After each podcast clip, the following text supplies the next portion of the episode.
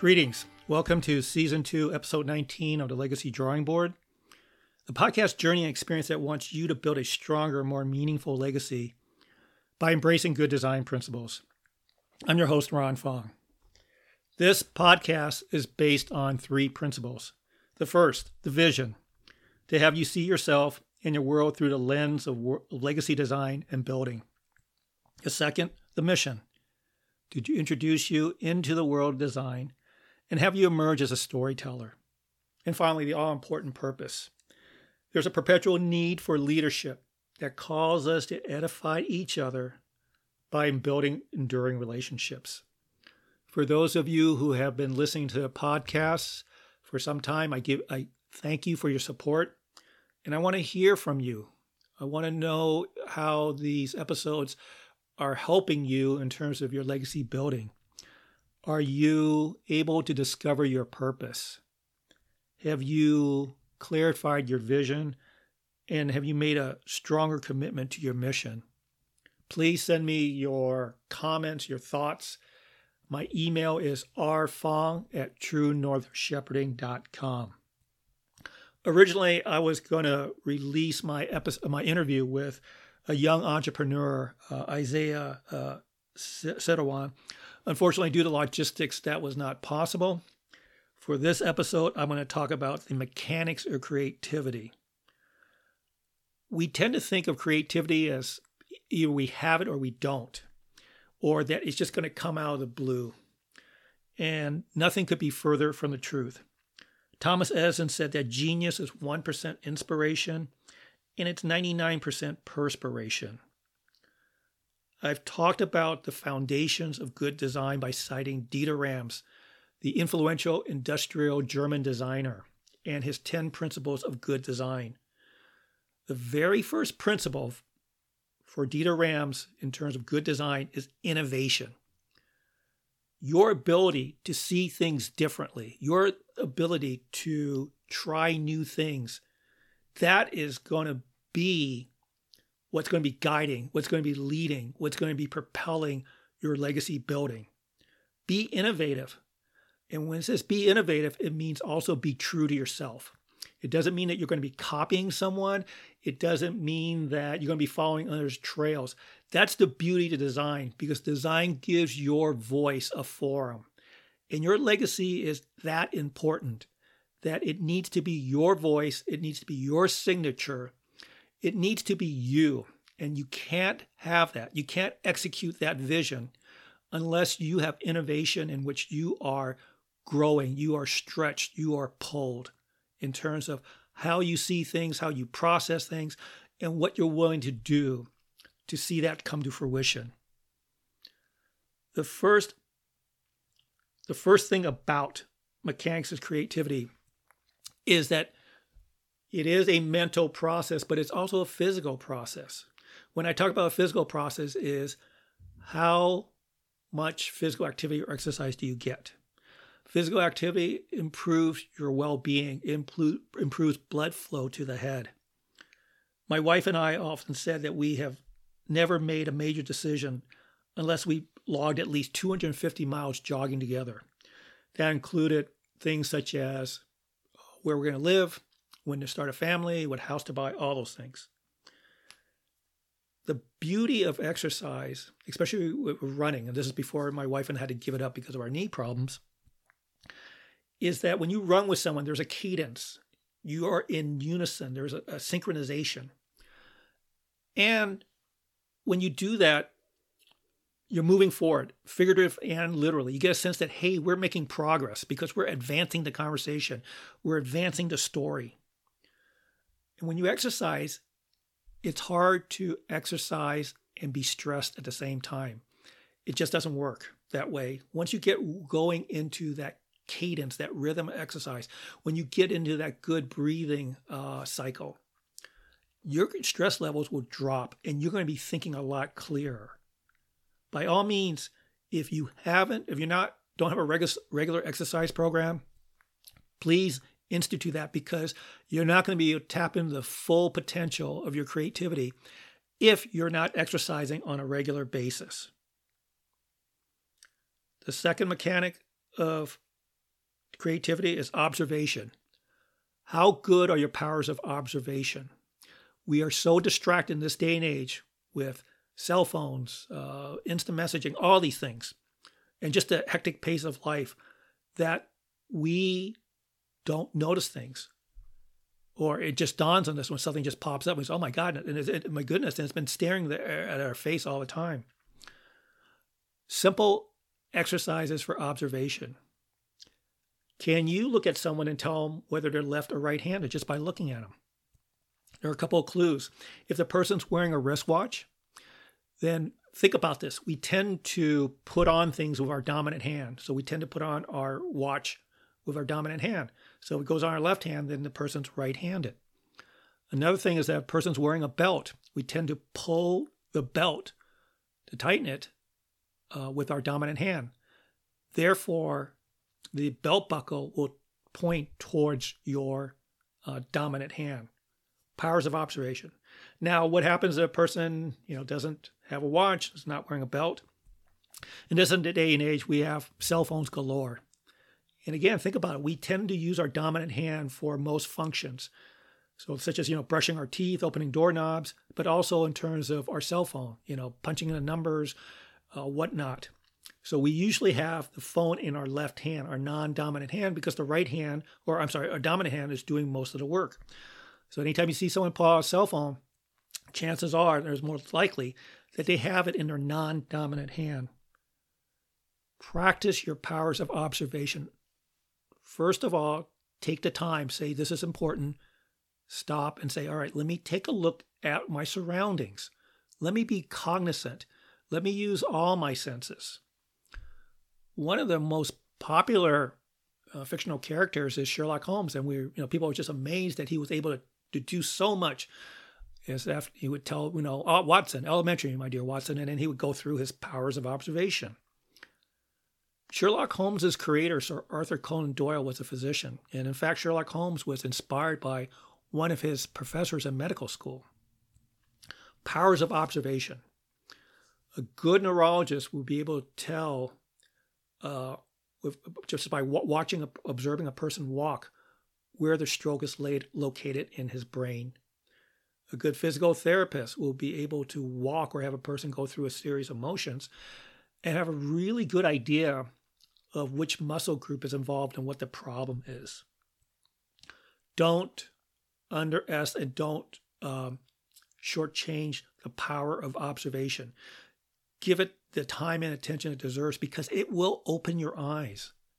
You'll start seeing things differently. You'll start asking questions. Curiosity is what propels people, what propels people to go forward. They ask, you know, why can't we do this? How come, how does this work? And things of that nature. Once you start making a conscientious effort in terms of observation, it'll naturally follow that you're going to start asking questions why did this happen? How did it happen? And by doing that, you're going to start uh, stimulating parts of your mind that I think are somewhat dormant. Most of us, again, are so distracted that we don't take the time to observe our surroundings. And observing our surroundings also includes our people. Can you read someone's body language? Can you pick up on nonverbal cues? They always talk about when you go into your business meeting, do you know the temperature of the room? Those are important things. Those are important things in terms of obviously your work, but this is important in terms of your personal life and in terms of your legacy building. Because your legacy building is are you starting to ask the questions? Is this the legacy that I want to leave? How did I get here so, you know, this point in my life? Or you say, made observations. I want to change. I want to move in a different direction, but how do I move in a different direction? That is going to start increasing your creativity. And again, it's going to take work. You're going to have to be intentional about it. You're going to have to wake up in the morning and of all your many things that on your list of to do, you're going to ask yourself, all right, what am I going to do to increase my keenness of observation. And how does this play out in terms of your legacy design or in terms of you know application in terms of actually making a difference or you know moving things forward. Well, Henry Ford is often, I think some people might mistakenly think that he invented the automobile, but it was Carl Benz, if, if Trivia Pursuit is correct. What Henry Ford did, though, was to bring to the auto industry was its production line, the assembly line. And Henry Ford got the idea when he was touring and observing a meat processing plant.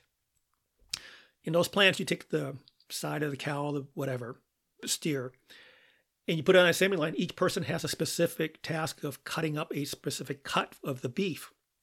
It gets processed very efficiently. Whereas before, if you had one person doing it, it would take more time and it would be less efficient.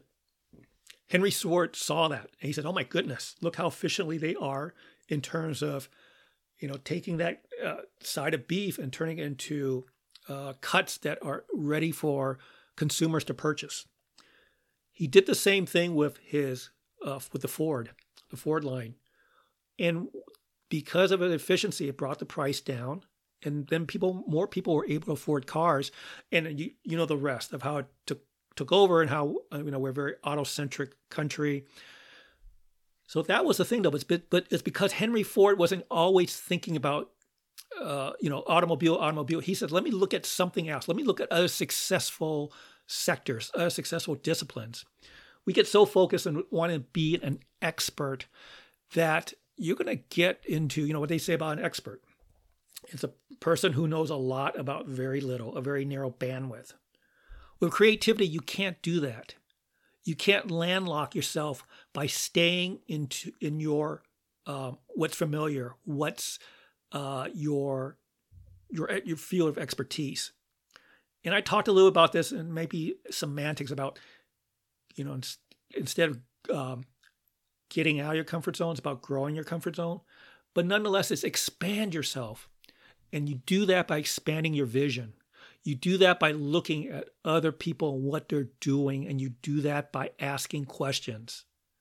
Observation, curiosity. Those are the mechanics of creativity. And this has to be intentional. This can't be haphazard. It can't be willy nilly. Because design is predicated on intentionality that you have a specific vision, you have a purpose, and you're going to commit yourself to that. Do you believe in your legacy? Are you building the one that you want? Do you do you wake up and say, "Yes, this is the legacy I want to leave behind and I'm leaving it." Your legacy is your story. Write it. Write it in your voice. Don't copy anyone else's story. You have a unique voice. When you copy someone else's story, you are diluting, if not eliminating your story. Believe in your creativity, believe in yourself, and believe that your story is worth telling by you. That is how important le- the legacy building is. You want to, and you want to leave the legacy that you truly want to leave behind. It has to be intentional. It has to be grounded in design. Three episodes ago, I talked about Olga Korbut and her impact. And think again about it. It's uh, 1972 Summer Olympics in Munich. We have this teenager from uh, from from the Soviet Union at that time, and she just captivates the world stage. Her vision, I suspect, was that she was going to take women's gymnastics to a new level and subsequently gymnastics in general her mission was that think about the hours of dedication that she had in the gym perfecting those moves. That was creative. But it was creative because she, I don't know if, you know, again, I don't know her entire process, but I don't suspect she was sitting around just wistfully saying, boy, I wish I could change the world or I could change, you know, um, women's gymnastics.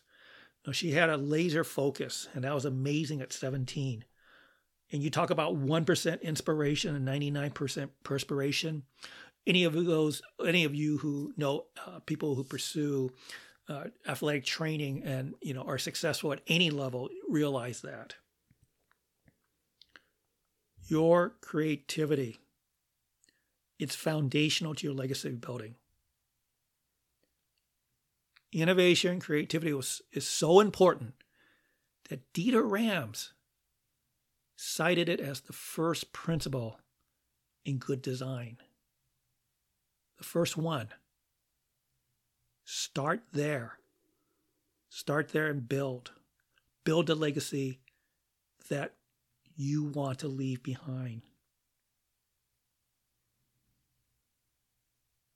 Creativity. It's there within you. Don't listen to anyone who says that you're not creative or you can't do something. Don't ever let anyone dictate how your legacy is going to be played out.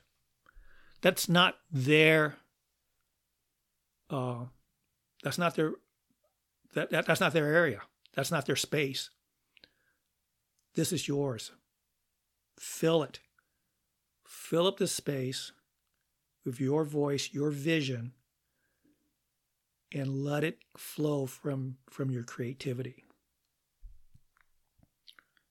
If you are interested in exploring how to build your legacy through design, I invite you to visit my website, truenorthshepherding.com, and sign up for a complimentary session on how we can work together.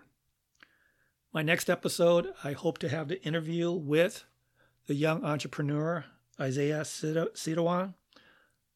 Until then, please give your legacy the time and attention it deserves because when you do, we all benefit.